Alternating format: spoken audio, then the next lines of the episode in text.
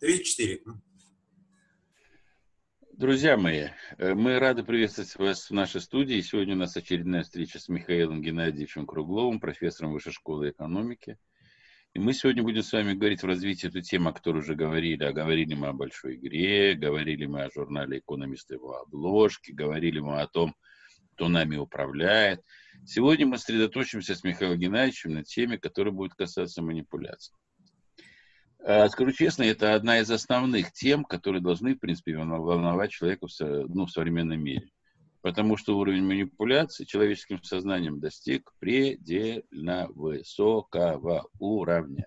И с нами этим занимаются в каждодневном режиме.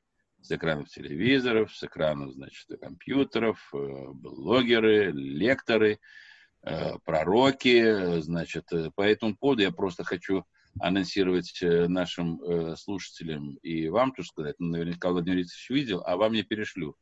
Замечательно по этому поводу статья профессора Клесова о том вообще, что в этом плане происходит. Он как человек ученый все-таки начинает раскладывать по своим э, местам, говорит, что же, вот если почитать хотя бы там заголовки каких-то там газет, статей, выступлений, ну, везде сплошной кошмар. Поэтому сегодня мы попытаемся открыть глаза нашим слушателям на суть проблемы – и вооружить их определенным оружием, которое бы позволило ему избегать тех же самых манипуляций. Я правильно пока все сказал, Михаил Геннадьевич? Совершенно верно, Александр Гаронович. Э, Но ну, э, я надеюсь, что мы э, две задачи попробуем решить. То есть разобраться с манипуляциями и с контрмерами, и э, продолжить рассмотрение вот этих вот самых э, сценариев, прописанных еще в 2010 году, ну и заодно попробовать сравнить с тем, чего сейчас реально происходит. Потому что, на мой взгляд, они как раз вот дают хорошее объяснение тому, что сейчас происходит. Ну что ж, если вы позволите, я тогда запущу презентацию. Да.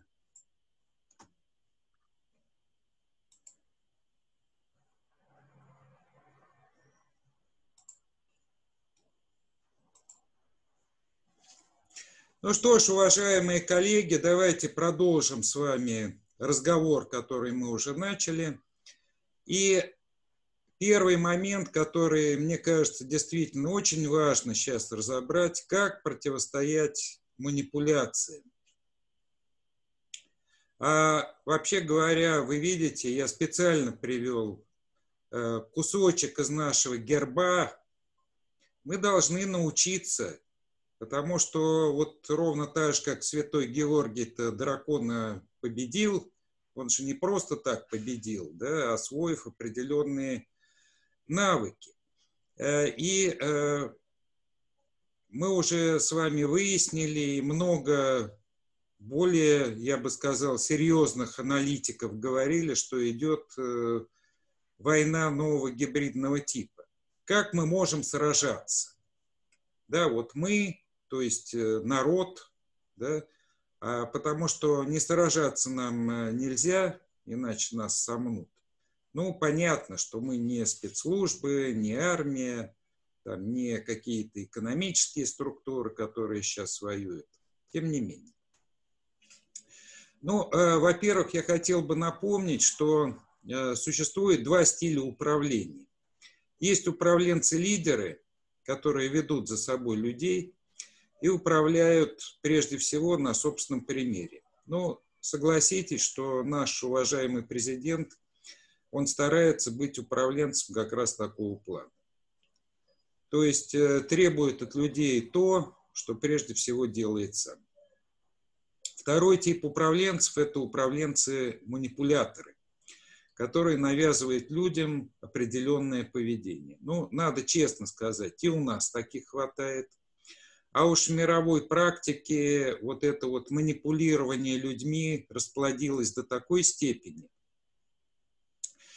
э, что просто страшновато. И э, мы выяснили, что ситуацию, которая в мире сейчас идет, удобно представлять как борьбу трех сил. То есть э, силы наднациональной и для нас, то есть для народа зловредной, ну, Мы назвали ее кощеями. Вот профессор Касатонов называет хозяева денег. Э, другие аналитики называют по-другому. Мне, честно говоря, кажется, что название Кощей, оно сразу проясняет, с кем мы имеем дело.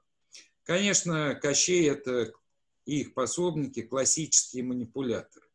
Вторая сторона – это бояре. Это элита гораздо более связанная с нациями, с народами. Ну да, они тоже не прочь временами поманипулировать, но среди этой категории хватает и истинных лидеров. И третья сторона, э, которую вот по здравому размышлению можно назвать искателей правды, э, эти никогда не манипулировали, это лидеры, это свободные люди, которые проповедуют чего-то свободным людям. Так вот, когда же человеком можно манипулировать? Для этого важно, чтобы человек согласился с тем, что им делают, если у него внутреннего согласия нету, им манипулировать невозможно. Даже под угрозой принуждения. Конечно, выдержать принуждение непросто, но, тем не менее, надо стараться. Второй вариант, когда человек не подозревает то, что с ним делают. Это манипуляции, прежде всего, основанные на невежестве. А третий вариант, когда человек не вдается в детали, а делает то же самое, что и остальные. И очень важный момент, когда человек не готов призвать вот этих вот самых манипуляторов к ответу. И э, существует типовая практика, она применяется и в управлении компаниями, и очень широко применяется в современном мире – Э, это три шага подготовки к манипуляции. Ну, во-первых, нужно создать ситуацию стресса. И нам такую ситуацию создали. Эпидемия коронавируса вызвала сильнейший стресс, боязнь человека за себя, за близких и так далее. Он психологически раскрылся в этой ситуации. Дальше очень важно заставить почувствовать человека себя виноватым не очень важно в чем, главное, чтобы вот почувствовал виноват и покаялся. И мы видим, как это в массовом порядке сейчас применяется в США. Полицию заставляют вставать на колени и каяться. В чем конкретно они там каются, не важно. Важен факт. И третий момент – это заставить человека сделать то, что он раньше считал для себя неприемлемым. Ну вот, кстати, например, вот встать на колени неизвестно перед кем. Да? Э, сопротивление человека ломается, он полностью готов к манипуляции, к тому, что им будут манипулировать. Стало быть, как же можно от этого защищаться? Ну, во-первых, надо осознать, что каждым, к сожалению, можно манипулировать.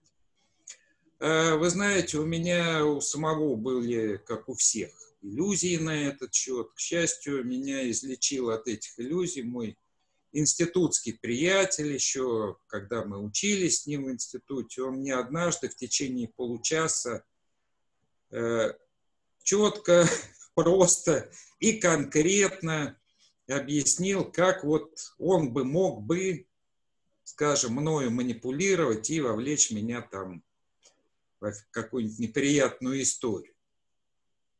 Я был в полном шоке, подумал, ну как же так, я же вроде стараюсь быть умным, разумным и так далее. А, но это был очень хороший урок. Я понял, что мной можно манипулировать. И каждый человек должен понять, что им можно манипулировать. А второй ключевой шаг – это принять волевое решение, что не согласны сейчас и не будете согласны никогда с попытками манипулирования и будете готовы призвать манипуляторов к ответу, даже если вам будут угрожать. Третий важный момент – это умнеть, то есть избавляться от невежества. А, меня стародавняя беседа с приятелем подтолкнула к изучению теории и практики управления, в том числе психологических моментов, что дальше привело к тому, что я этим стал заниматься профессионально. Стало быть, каждый должен избавляться от невежества в вопросах управления, в понимании политической, идеологической, экономической картины мира. Собственно говоря, этим и занимается школа здравого смысла, потому что занятия, которые проводит школа, имеют ключевую направленность ровно вот эту вот самую, да, то есть избавить людей от невежества и дать им новое понимание картины мира. Очень важный момент – это научиться уклоняться от ударов манипуляторов. Они имеют власть, они имеют силу. Часто им сложно противостоять в открытую. Нужно осваивать подход партизанов и подпольщиков. Кстати, хочу всем напомнить, что 29 июня был День партизан и подпольщиков. Это, на мой взгляд, знаменательно. И э, применять простую, но важную модель коммуникации, модель Гарольда Лассауэлла. То есть, когда получаешь информацию через средства массовой информации, через от блогеров там и так далее, нужно задать себе первый вопрос. Кто заказчик сообщений? Какая из этих трех сил, которые мы разбирали да, для простоты картины, может выступать в качестве заказчика? В чем ключевая идея сообщения, то есть месседж? И самый главный третий момент. Что хотят от меня, чтобы я сделал на основе этого сообщения? И зачем вот этой вот стороне заказчику вот эти вот мои действия? Ну и окончательный приговор – это как понять, задать себе вопрос, как вот то действие, которое от меня хотят, повлияет на меня, на моих ближних, на общество и на страну в целом. А, вот эта вот э, простая схема, которая когда-то широко применялась в маркетинге, но сейчас применяются гораздо более сложные схемы, существенно сложнее, но для вот защиты от э, вот этих вот самых манипуляций идеологических эта схема очень важна, особенно третий и четвертый вопрос, на который нужно ответить. И хотелось бы еще обратить э, в этом отношении внимание на э, передачу, на большое интервью, которое на канале День ТВ появилось с Ириной Константиновной Мухиной. Э, очень любопытный человек, да, то есть специалист в области современной информатики, больших данных. Важно то, что она работала с большими фондами инвестиционными и пенсионными, и стало быть, э, понимает вот этот вот самый мир Кощеев как бы изнутри. Здесь э, вы видите ссылку. Мне кажется, что для многих слушателей будет очень интересно и полезно вот это вот, э, вот эту вот передачу с ней просмотреть. И э, очень важные и для последующего разговора три ключевых месседжа э, вот этой вот самой передачи. Первый, что только Россия обладает достаточным интеллектуальным потенциалом и нужными культурными кодами – чтобы построить справедливое общество. Ни одна другая страна на текущий момент вот этим вот набором качеств не обладает. А прекрасную идею высказала Ирина Константиновна. Вместо лозунга «разделяй и властвуй» мы должны применять лозунг «соединяй и здравствуй». Честное слово, по-моему, прекрасно звучит. И третий очень важный месседж – это без собственных цифровых технологий российской разработки нам грозит рабство. И как вот это вот самое рабство может нам грозить, вот давайте попробуем мы разобраться. Ну и, кстати, вот на этом слайде я еще э, попробовал представить, почему, вот почему да, в мире такие сложности. И вроде бы всем должно быть не до нас, потому что у всех хватает своих проблем. А нет. Накат э, русофобии развивается в последние месяцы достаточно бурно и очень активно. Ну, потому что мы препятствие на пути тех процессов, которые в мире происходят. Потому что чувство справедливости – это часть нашего цивилизационного кода. Потому что вот это вот желание и умение бороться против несправедливости тоже часть нашего культурного кода. И мы поэтому опять опасны. И в условиях э, вот той самой гибридной войны, которая сейчас ведется, нужно помнить, что золотая мечта Кощеева человечества – это разодрать Россию на куски, так же, как вот было проделано с СССР, и свести общую численность населения этих кусков 15 миллионов человек. Я вам напоминаю, что так говорила Маргарет Тэтчер. Она это говорила очень осознанно.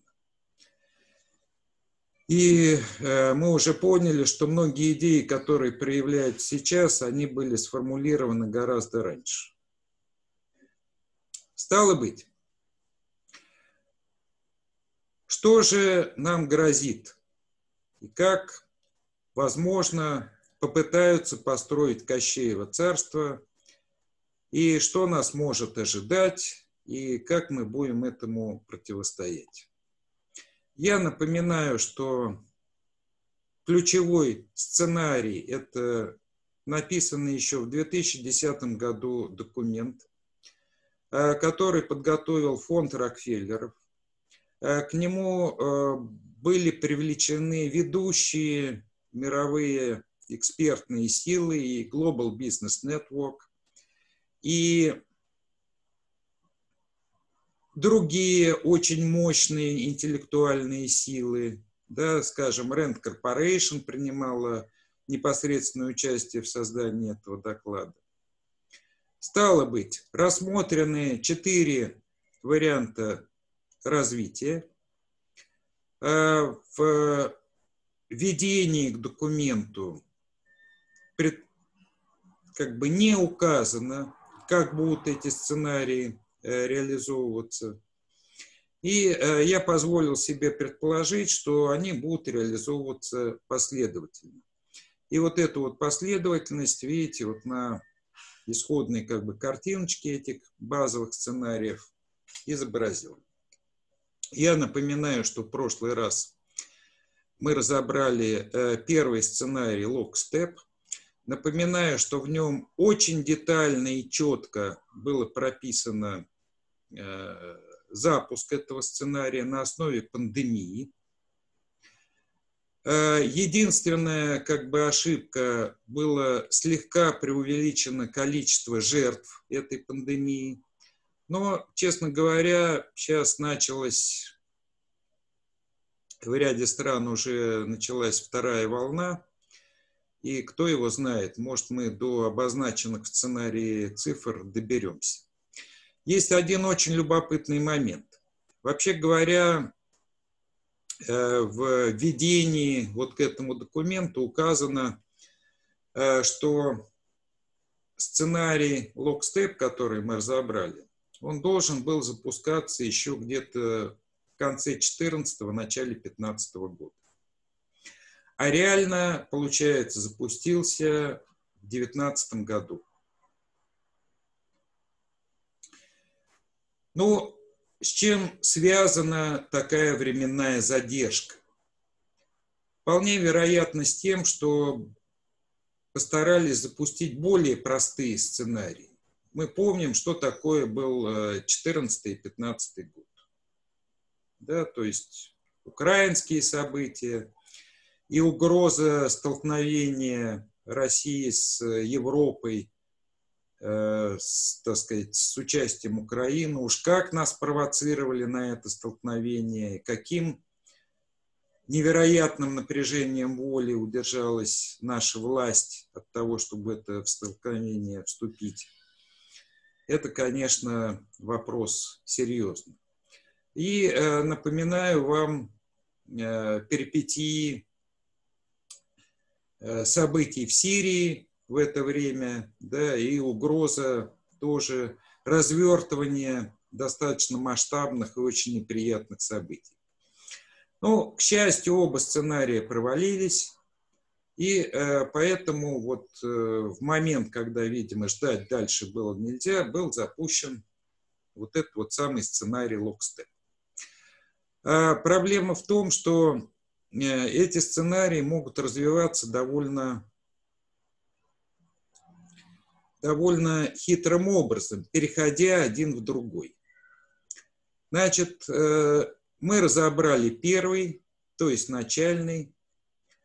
А что нужно сделать для того, чтобы перейти ко второму сценарию, так называемой хакерской атаки или хак-атак?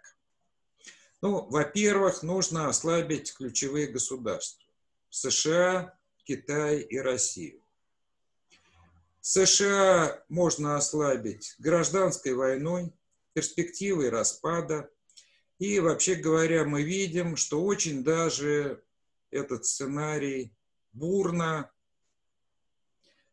и достаточно грамотно реализуется.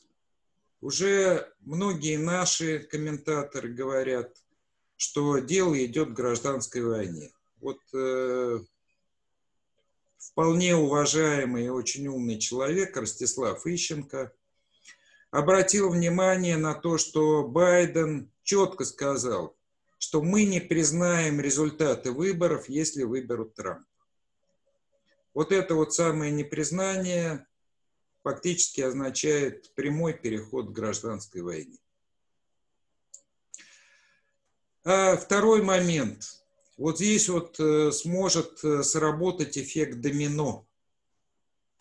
Эффект домино может запустить голод – Сейчас э, идет нашествие саранчи. По сообщениям СМИ, буквально вчерашним, стаи саранчи уже добрались до Пакистана и движутся в сторону Китая. Количество их дикое. Все, кто сталкивался с саранчой, знают, что если не остановить это дело в зародыше – то есть, когда она уже встала на крыло и полетела, то бороться с ней практически невозможно. Саранча в состоянии сожрать большую часть урожая. Стало быть, Индии грозит голод. Вполне вероятно, голод грозит Пакистану и э, части Китая. А реально это означает что? Что беженцы беженцы, большое количество беженцев, которые хлынут в соседние страны. Не будем забывать, что и Индия, и Китай – это страны с более чем миллиардом населения в каждом.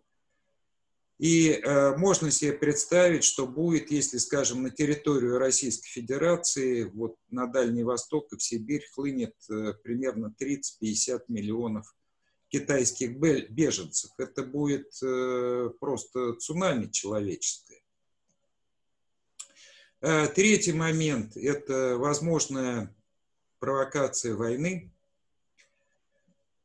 Для Китая конфликт США по поводу Тайваня, конфликт с Индией по поводу Тибета, конфликт с Японией. Э, возможный сценарий – это перспектива нового троецарствия – Э, кстати, вот э, буквально сегодня на радио «Аврора» дал интервью известный китаевед молодой Николай Вавилов. Он вот эту вот самую сложную обстановку в Китае, жесткую политическую борьбу, И попытки определенных группировок в Китае развалить страну, вообще говоря, подтвердил. Мы должны с вами помнить, что большую часть своего исторического пути Китай провел не как единое государство. Самая длинная эпоха – это была эпоха Троецарствия. Зародыши Троецарствия существуют и сейчас.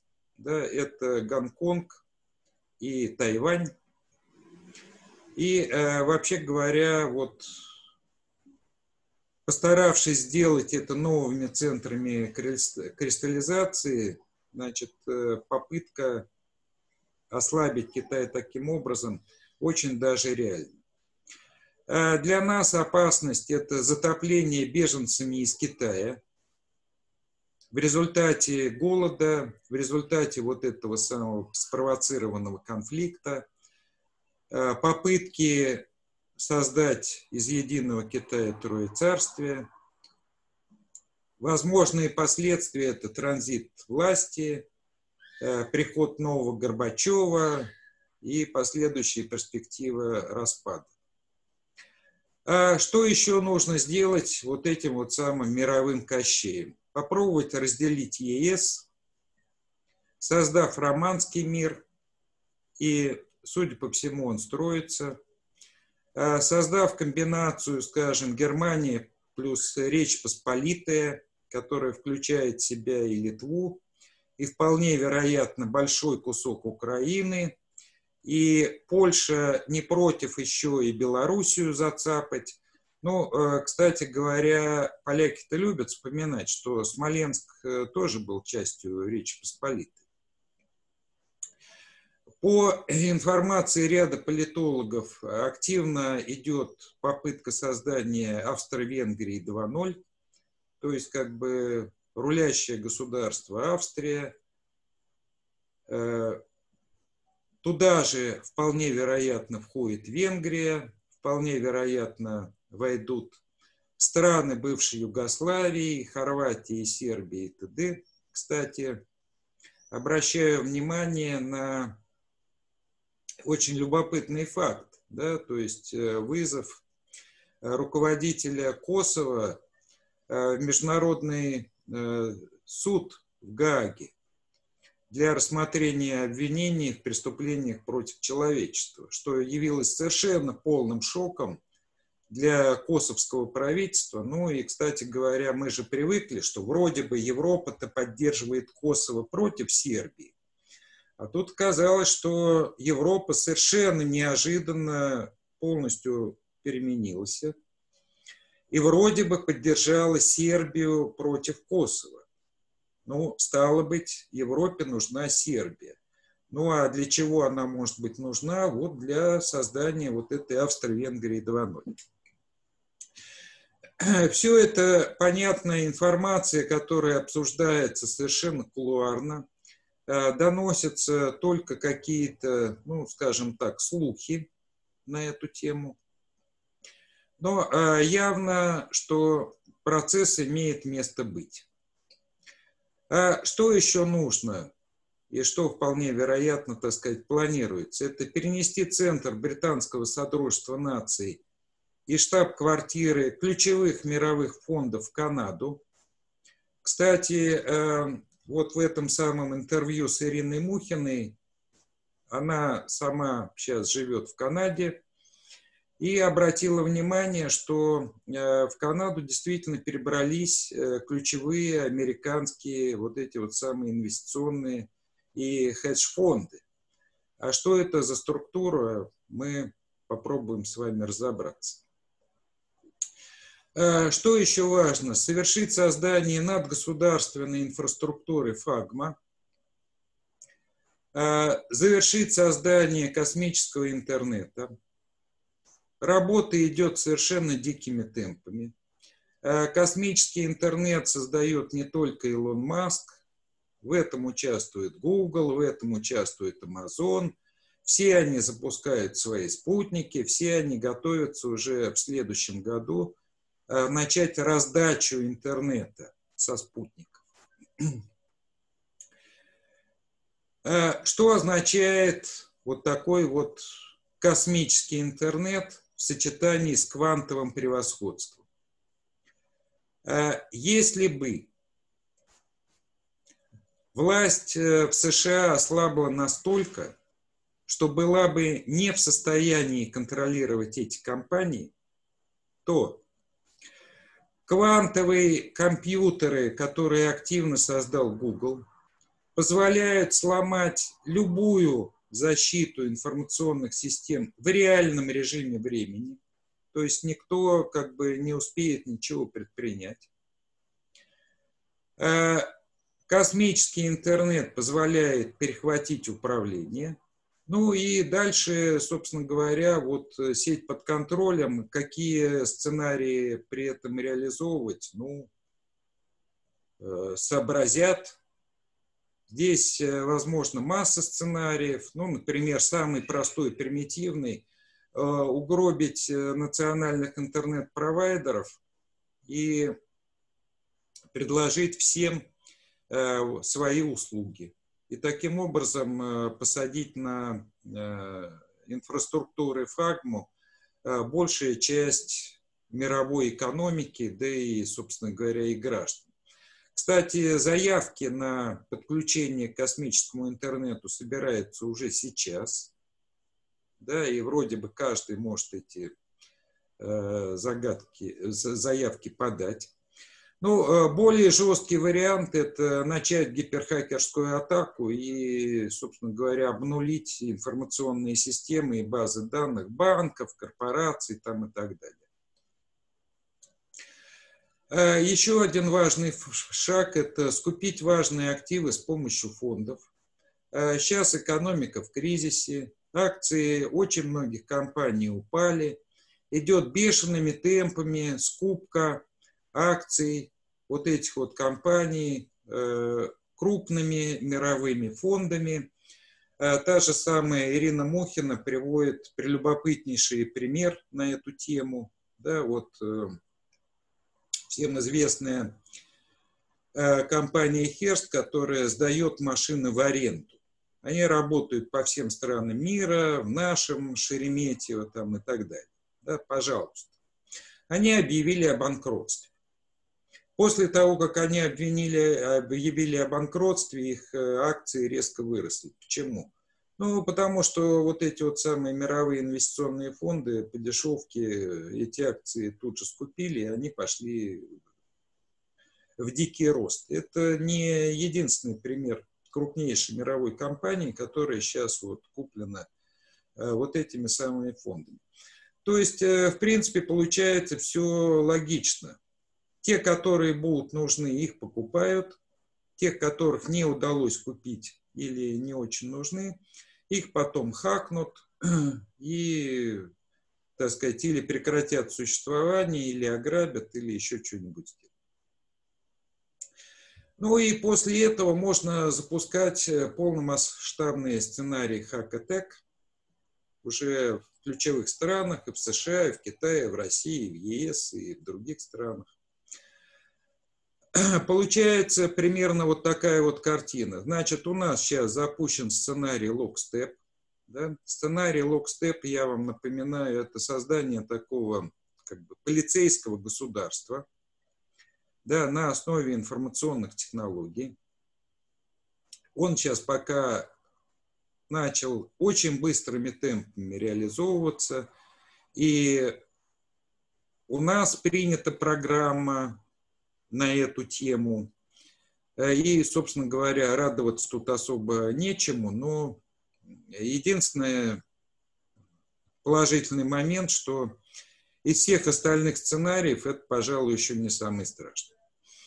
Значит, э, идет усиление раскола в обществе большинства стран с помощью средств массовой информации.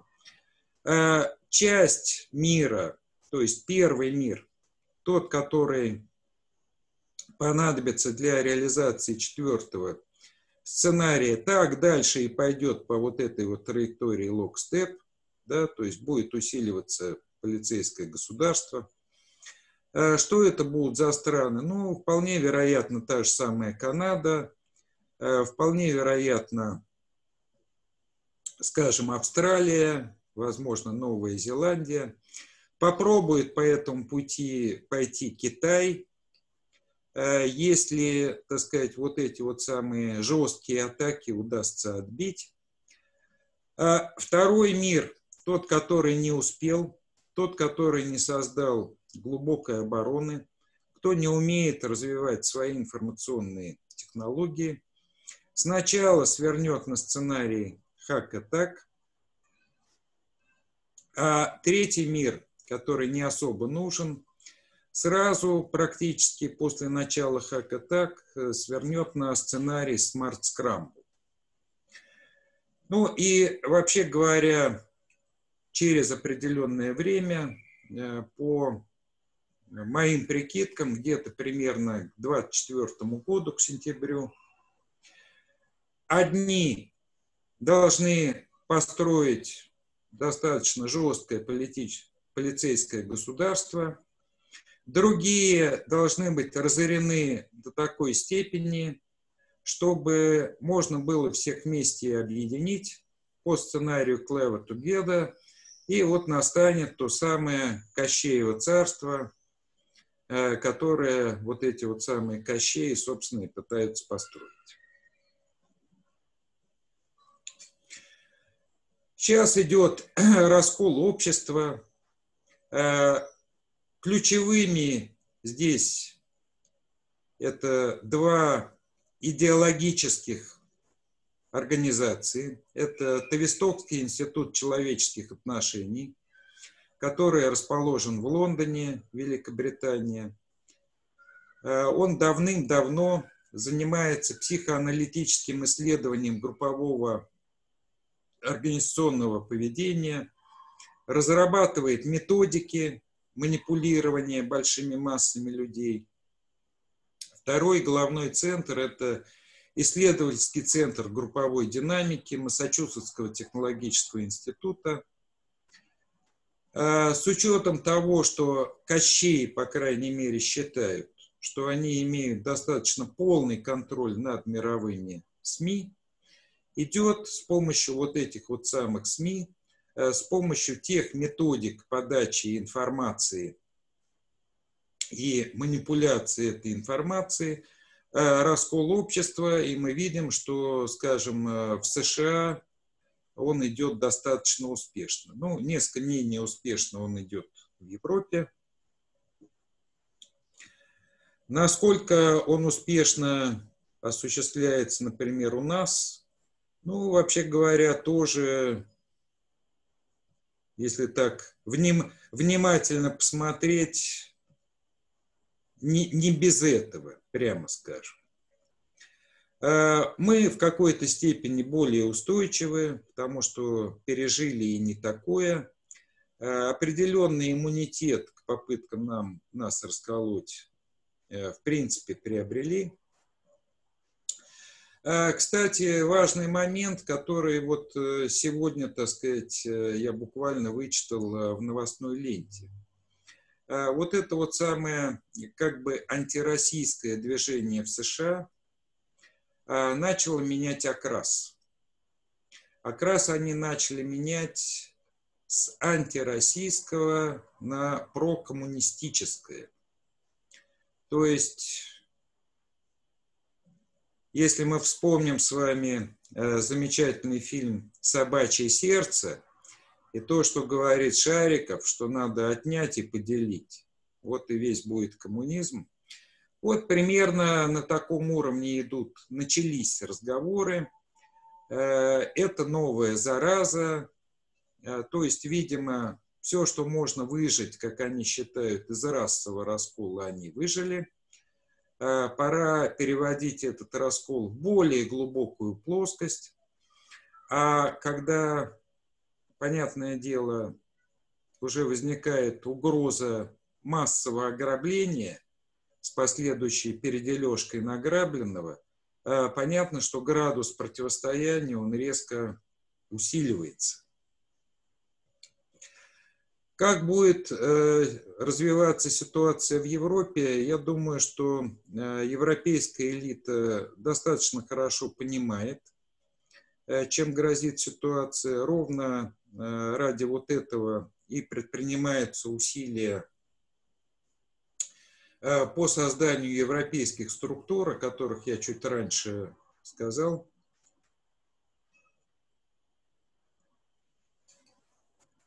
Немаловажный момент, ну, хорошо, казалось бы, да, расколет экономику. С помощью фагма организуют хакатек. Миром все-таки нужно будет управлять. Как же будет осуществляться вот этот вот самый контроль за мировой экономикой? Здесь, э, судя по всему, стоят две ключевые задачи, которые особо не скрываются. Первая задача – это повысить эффективность механизмов контроля. Те финансовые механизмы, которые применялись ранее, и о которых мы говорили э, вот, э, в предыдущей передаче, которые я позволил себе назвать Адама Смита и Смита Инвессона – дают эффективность 1 к 10 для оборотного капитала и примерно 1 к 100 для активов. Да? То есть на единицу как бы управляющих денег да, мы можем контролировать 100 единиц э, денег э, материальных и нематериальных активов. Но это финансовый механизм с помощью банков, бирж, акционирования там, и так далее. А вот э, механизм фагма может дать существенно более высокую эффективность. До 1 к 1000 или даже 1 к 10 тысяч. Значит, вторая задача – это сократить затраты на механизм контроля. Вот существующий механизм финансового контроля за экономикой, он требовал наличия среднего класса. Потому что в, барже, э, в банках, биржах, на рынке, э, плюс обслуживание тех, которые работают в банках, э, в биржах и т.д., нужен был вот этот вот самый средний класс, постоянно воспроизводящийся. Если попробовать заменить это все комбинацией искусственного интеллекта, интеллекта, интернета вещей под управлением фагма, то, вообще говоря, от среднего класса можно как бы и отказаться. Поэтому э, три ключевых рычага управления с помощью интернет-платформ, э, платформ искусственного интеллекта и так далее, которые представляет Фагма, э, с помощью СМИ, которые раскалывают общество на мелкие куски, э, с помощью фондов, которые скупают предприятия с помощью вот этого механизма ССВ, э, собственно, и возникает контроль над э, мировой экономикой. Я попробовал выписать примеры ключевых фондов. Мы о них как бы мало говорим, да они, собственно, и не заинтересованы в том, чтобы о них много говорили. Это вот э, ключевой момент управления современной мировой экономикой. Посмотрите, какими активами они управляют. Да, BlackRock 7,4 триллиона долларов. Э, очень важный фонд э, Pershing Square Capital Management и как бы его вторая часть Pershing Square Foundation потому что Pershing Square Foundation – это ключевой фонд э, на инвестициях в социальное воздействие и венчурную филантропию. А, через этот фонд э, контролируются некоммерческие организации в очень многих странах мира. Bridgewater, значит, э, официальные активы, которыми они управляют, 132 миллиарда, но по неофициальным данным Э, это больше триллиона. Насколько больше триллиона? Ну, неизвестно, там вполне вероятно не один. Значит, э, Ренессанс, который считается одним из самых скрытых хедж-фондов, э, основан математиком, применяет самые современные алгоритмы управления. Э, посмотрите, какие доходы на инвестиции. 66% до налогов и 39% после уплаты налогов. Ну, это фантастика. Э, когда мы говорим о том, что в Америке можно вызвать гражданскую войну и привести к распаду, к сожалению, эта идея это не новая. Как э, многие идеи, которые реализуются сейчас, она была высказана очень давно. Вот э, книга Джоэля Гаро «Девять наций Северной Америки», 1981 год. Вот посмотрите, как он делит на 9, 9 наций да, США каждая со своим капиталом и отличительной паутиной власти и влияния, и утверждает, что США как единое государство – это во многом видимость и фикция. Ну,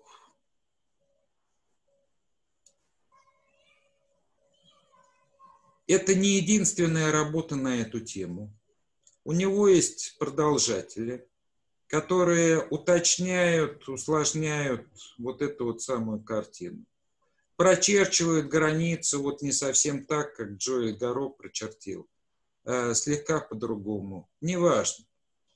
Посмотрите, даже с точки зрения 1981 года реальные социокультурные границы, они совершенно другие. Вот она, то, что названо empty quarter, то есть пустая четверть. Вот та самая территория, кстати, там расположен тот самый Сиэтл, да, а Сиэтл, а, я вам напоминаю, это штаб-квартира Фагмы. Все располагается в непосредственной близости от этого города. А, это, ну, скажем, центр координации или штаб координации Э,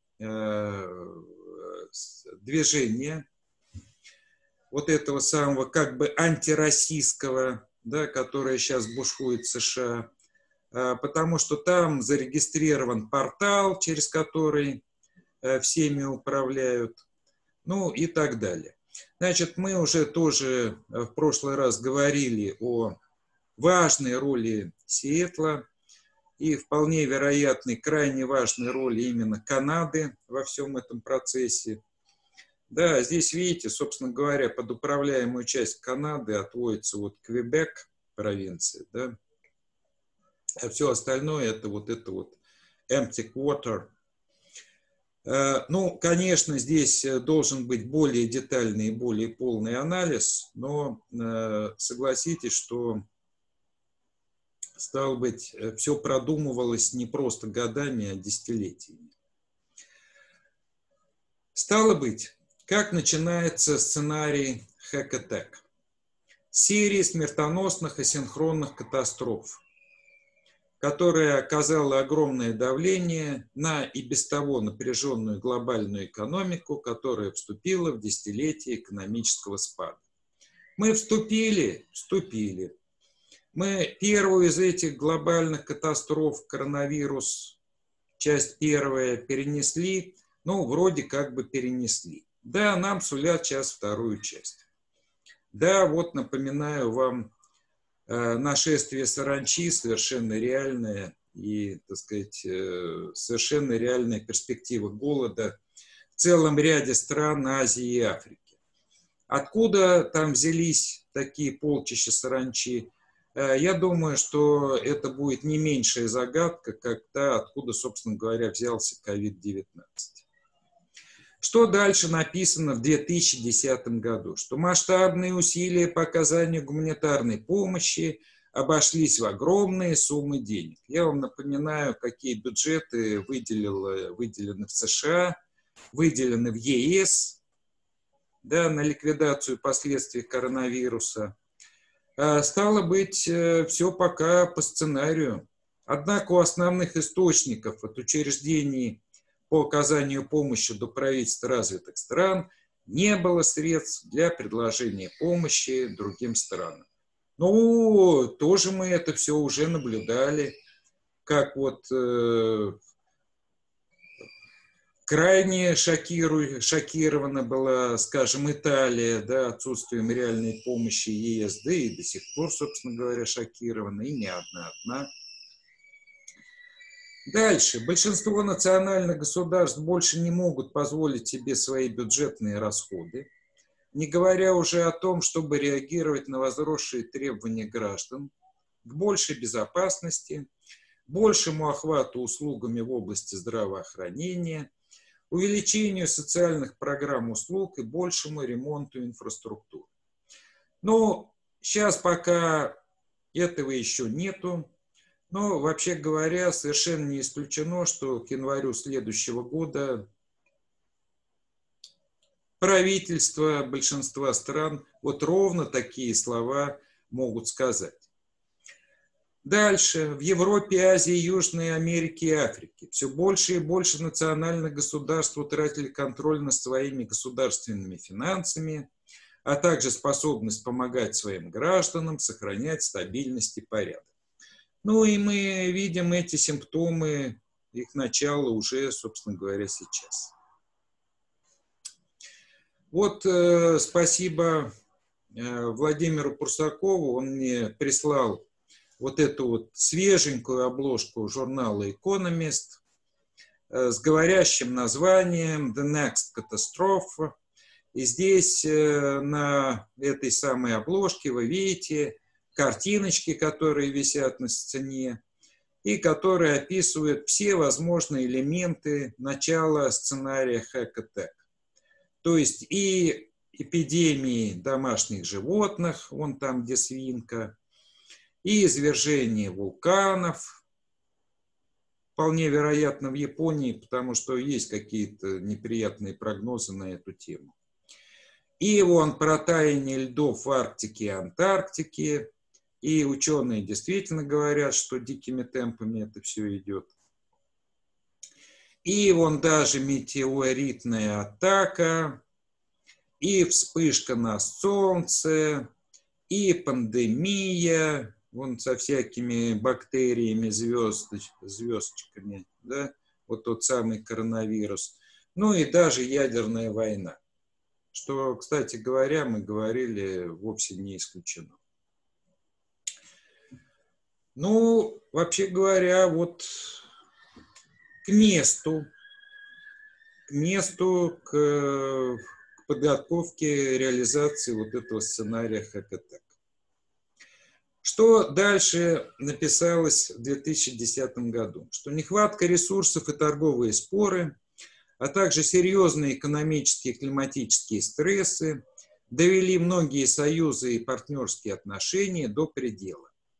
Они также вызвали прокси-войны и конфликты на низком уровне в богатых природными ресурсами частях развивающегося мира. Ну, достаточно вспомнить э, недавние сражения в рукопашную на границе Индии и Китая. Хватило ума обоим странам, обладающим, между прочим, ядерным оружием, да, вот сложить автоматы, пулеметы в стороночку и просто пойти на кулачки – ну, кстати, тоже мало приятного. Вон Индия сообщил 20 убитых, там больше 50 раненых. Э, в Китае вроде бы, ну, индусы сообщали, Китай молчит, как обычно делает Китай, да, что вот с китайской стороны 50 убитых. Ну, ничего сказать нельзя, но мы видим определенные симптомы вот таких прокси-войн, и конфликтов на низком уровне, да, вот тех самых богатых ресурсами э, странах мира. Государство поднимает торговые барьеры с тем, чтобы защитить свои внутренние секторы от импорта и в условиях глобальной нехватки продовольствия и ресурсов сократить экспорт сельскохозяйственной продукции и других сырьевых товаров. Ну, напоминаю, кстати, наше правительство ввело же меры по запрету экспорта зерна в связи с пандемией. И вполне вероятно, мы будем не одиноки. А, уже в ряде стран Европы, скажем, в Германии, в Польше, говорили о засухе, правда, там последнее время дожди пролились. Как это скажется на урожае, ну вот к осени будет видно. Дальше. С ослаблением правительственной власти быстро распадается порядок, а системы социальной защиты испаряются, насилие и преступность становятся все более безудержным, симптомы этого уже тоже проявляются. В странах с этническим, религиозным или классовыми различиями наблюдаются особенно резкие всплески враждебности – Наксалистские сепаратисты резко расширили свою партизанскую кампанию в Восточной Индии. Ну, ничего тут сказать не могу. Информации у меня на эту тему нету. А, возможно, есть какие-то симптомы, возможно и нет. Эскалация израильско-палестинского кровопролития. Ну, здесь мы в самом начале, да, потому что Обстановка накаляется очень быстрыми темпами. Э, кровопролития еще не было, но, э, к сожалению, вероятно. Э, по всей Африке борьба за ресурсы по этническому племенному признаку. Да, есть такой момент. Дальше. Между тем, перегруженные военные и полицейские силы мало что могут сделать, чтобы остановить растущие общины преступников и террористов от получения власти. Банды и сетевые преступные предприятия, связанные с технологиями, эксплуатировали как слабость государства, так и отчаяние отдельных лиц. Все большей легкостью эти глобальные партизаны э, стараются пересбросить незаконную продукцию по ну, таким подземным каналам из бедных стран-производителей на рынке развитых стран. Используя авиатранспорт разорившейся авиакомпаний, они пересекли Атлантику от Южной Америки до Африки, перевезя кокаин, оружие, оперативников. Наркотики и оружие э, стали и деньги стали общим инструментом вербовки для отчаянно бедных. Ну, пока серьезных симптомов этого нету. Как говорится, поживем, посмотрим. В условиях слабых систем здравоохранения, коррупции и невнимательности к стандартам, как внутри стран, так и со стороны глобальных органов, таких как Всемирная организация здравоохранения, испорченные вакцины вошли в системы общественного здравоохранения ряда африканских стран. Ну, вообще говоря, Билла Гейтса обвиняли что он, не дожидаясь начала этого сценария, применял в африканских странах испорченные вакцины. Но вполне вероятно развитие этой ситуации. Э, технологические хакеры также усердно работали. Интернет-мошенничество и пирамиды преследуют все, так сказать, почтовые ящики, ну, то есть личные аккаунты, Э, почту там и так далее. Э, более э, изощренные хакеры пытались захватить корпорации, правительственные системы и банки с помощью фишинг-мошенничества. Их многочисленные успехи генерировали миллиарды долларов убытков. Уже коронавирус дал колоссальный рост компьютерных э, преступлений, и вполне вероятно, что мы увидим еще и дальнейший рост. Отчаявшись защитить себя и свою интеллектуальную собственность, несколько транснациональных корпораций по-прежнему процветают, принимают решительные, все более сложные оборонительные меры. Но, э, скорее всего, речь идет о той самой фагме и фондах, да, они в состоянии эти меры э, принимать. Э, я хотел бы напомнить уже забытый факт истории. Был в Америке такой миллиардер Рос Перо. Он создал IT-компанию EDS. Не все знают, что незадолго до захвата иранцами американских заложников в посольстве, да, Иранцы захватили э, тут целый ряд, достаточно большую группу сотрудников этой корпорации ДС в Иране. Росперо на личные деньги нанял наемников. Эти наемники не просто освободили, но еще очень успешно, в отличие от американцев, которые провалили подобную операцию. А вот Росперо очень успешно их вывез обратно в штат. Стало быть, э, не надо недооценивать способность э, компаний, в том числе и IT, создавать э, собственные как бы частные вот такие вот прокси-армии. Очень богатых все еще есть финансовые средства для самозащиты. Закрытые общины возникли от Нью-Йорка до Лагоса, обеспечивая безопасные убежища, окруженные трущобами. Ну, вообще говоря, можно в это поверить, да, вот такие вот за колючками и за пулеметами островки безопасности и вокруг э, трущобы и бандитизм. А многие американские города к этому уже достаточно быстро приближаются. В некоторых местах крах государственного потенциала привел к возрождению феодализма – в других районах людям удалось создать более устойчивые сообщества, работающие в качестве изолированных микроверсий, ранее крупномасштабных систем. То есть э, государства так или иначе рассыпались, в них создались или вот такие вот феоды, или просто островки с э, властью всяко разной и непонятной. А вокруг Э, вот это вот э, как бы каша-малаш и полный хаос.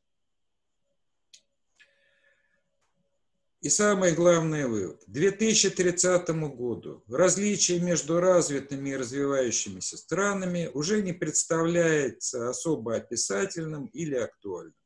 Это означает, что угрохают всех так, что примерно в одинаковом состоянии вот этих вот островков безопасности и э, моря хаоса вокруг э, будут пребывать большинство стран.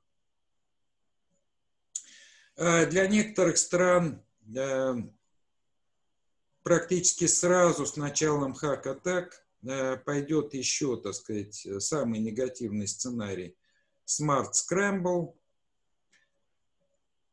Э, описан он примерно так. Энергичные попытки запустить рынки и экономики не сработали, или, по крайней мере, не настолько быстро, чтобы полностью изменить устойчивое нисходящее движение. Совокупное бремя частного и государственного долга, нависшее над развитым миром, продолжало снижать экономическую активность как там, так и в развивающихся странах – с экономикой, зависящей от экспорта на ранее богатые рынки.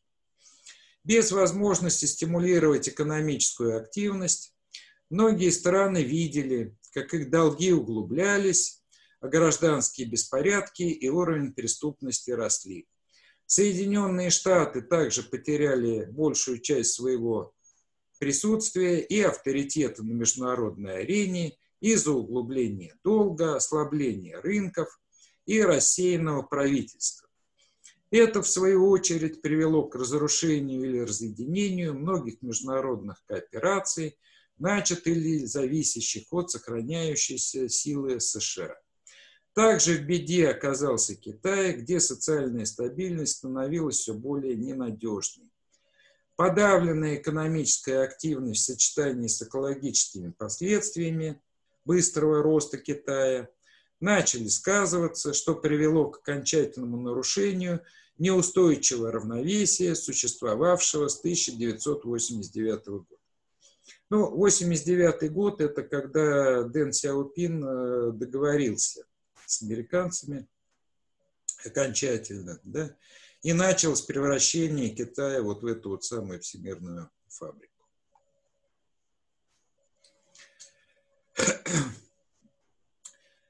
Дальше сценарий гласит, сосредоточившись на борьбе с серьезной политической и экономической нестабильностью у себя дома, китайцы резко сократили свои инвестиции в Африке и других частях развивающегося мира. Почти все иностранные инвестиции в Африке, а также официальные институциональные потоки помощи и другой поддержки для самых бедных стран были сокращены – за исключением чрезвычайных гуманитарных ситуаций. В целом экономическая стабильность оказалась настолько шаткой, что внезапный климатический шок или другая катастрофа могли бы привести мир в штопор. В развитых странах уровень безработицы влетел до небес, так же, как и ксенофобия, поскольку компании и отрасли представляли мало доступных рабочих мест гражданам, родившимся в стране, избегая заявителей, родившихся за границей. Огромное количество иммигрантов, которые переселились в развитые страны, неожиданно обнаружили, что экономические возможности, которые их привлекли, теперь в лучшем случае ничтожны. Неудивительно, что в большей части развивающегося мира разрыв между сельскими и городскими районами увеличился еще больше. Ну и, наконец, сообщества становились все теснее, микропроизводство, коммунальные сады и лоскутные энергетические сети были созданы на местном уровне для местных целей. А, то есть э, в таком мире предполагается, что вся серьезная инфраструктура будет разрушена, и э, все, что останется, это то, что вот местные умельцы, местные кулибины – Э, соберут на своем вот таком местном уровне. Многие сообщества взяли на себя э, ауру кооперативов, некоторые даже запускают свои местные валюты, предназначенные для стимулирования местной торговли и сближения сообществ.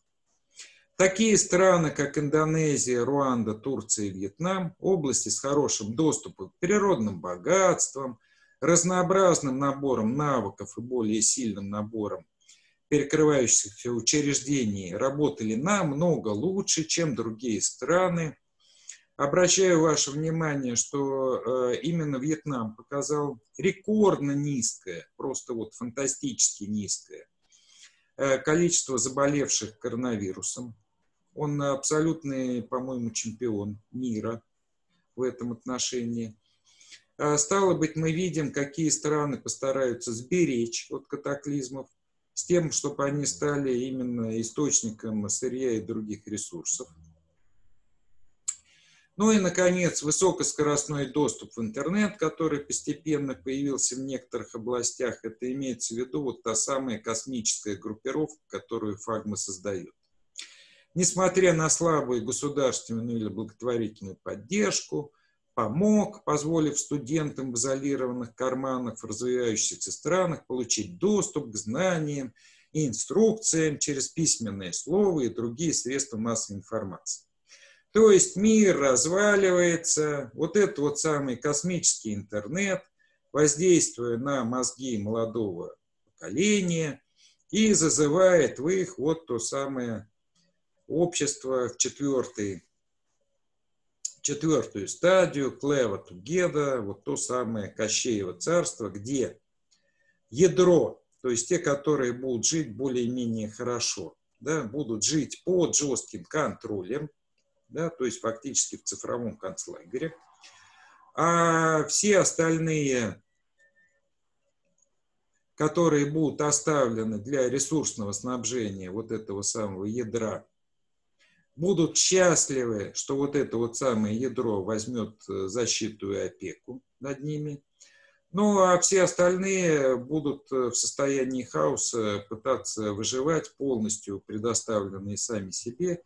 Реально это означает достаточно, так сказать, высокой вероятностью просто вымирания.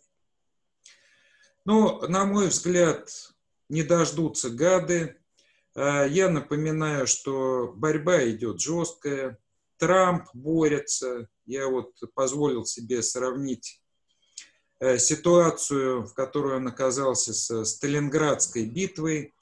Э, сопротивляется он отчаянно, есть у него успехи, есть и отдельные неудачи. В целом, во многом он все-таки потихоньку давит вот эту вот самую Кощееву гвардию. А, есть успехи и у Китая, хотя мы э, должны с вами понимать, что и там борьба идет полным ходом. Да, и вот, э, скажем, Николай Вавилов это э, достаточно четко старается подтвердить. Мы должны с вами понимать, что нелегкая борьба идет и у нас. Э, и у нас есть неудачи, но и у нас есть успехи, потому что парад провели, провели. Но, может быть, не совсем так, как хотелось, провели, но провели. Конечно, какой-то степени это больше был похож не на парад Победы, это больше был похож на парад 41 года да, который вот провели как бы вопреки, вопреки, но который позволил поднять дух всех. Сегодня завершается голосование по Конституции, и, судя по всему, э, поправки вот эти вот самые пройдут. Это крайне важно, это шанс. Поэтому не дождутся гады. И еще раз э, повторяю тот лозунг, который предложила Ирина Мухина, мне он очень нравится. Вместо «разделяй и властвуй», «соединяй и здравствуй». Вот давайте мы будем стараться соединять, здравствовать сами, желать здравия другим, поддерживать вот тех самых бояр, которые сражаются – да, в общем-то, это э, для нас, то есть для народа, не идеальный вариант. Конечно, идеальный вариант был бы победа третьей силы. Э, кстати, школа здравого смысла, на мой взгляд, да, работает как раз на вот эту вот третью силу, или, как я позволил себе назвать, на ищущих правды. Ну что ж, давайте искать э, правды вместе и объединяться с теми, кто это ищет.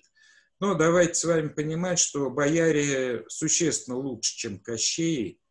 И давайте добьемся победы над вот этой вот самой Кощеевой атакой. У нас есть хорошие шансы не допустить реализации вот этих вот продуманных сценариев. Не так уж у них все прям и получается, хотя мы видим, что готовились они очень детально и готовились давно. Спасибо за внимание. Михаил э, Геннадьевич, отключай этот э, экран. Угу. Михаил Геннадьевич. Александр Коронович, слушай, я что тебе хочу сказать. Да. Вот 22 часа э, вечера. Это вот эти ужасы, которые мы слыш, слушали, это нужно только с утра записывать. Там Шекспир нет, э, со своей... Там концовка, там концовка была. Весь же самый кайф был в концовке. Конец был счастливый не дождутся гады. Это просто был супер. Я даже могу сказать, почему не дождутся. А, Михаил Геннадьевич, авторитетно заявляю, квантовые компьютеры никогда не будут изобретены.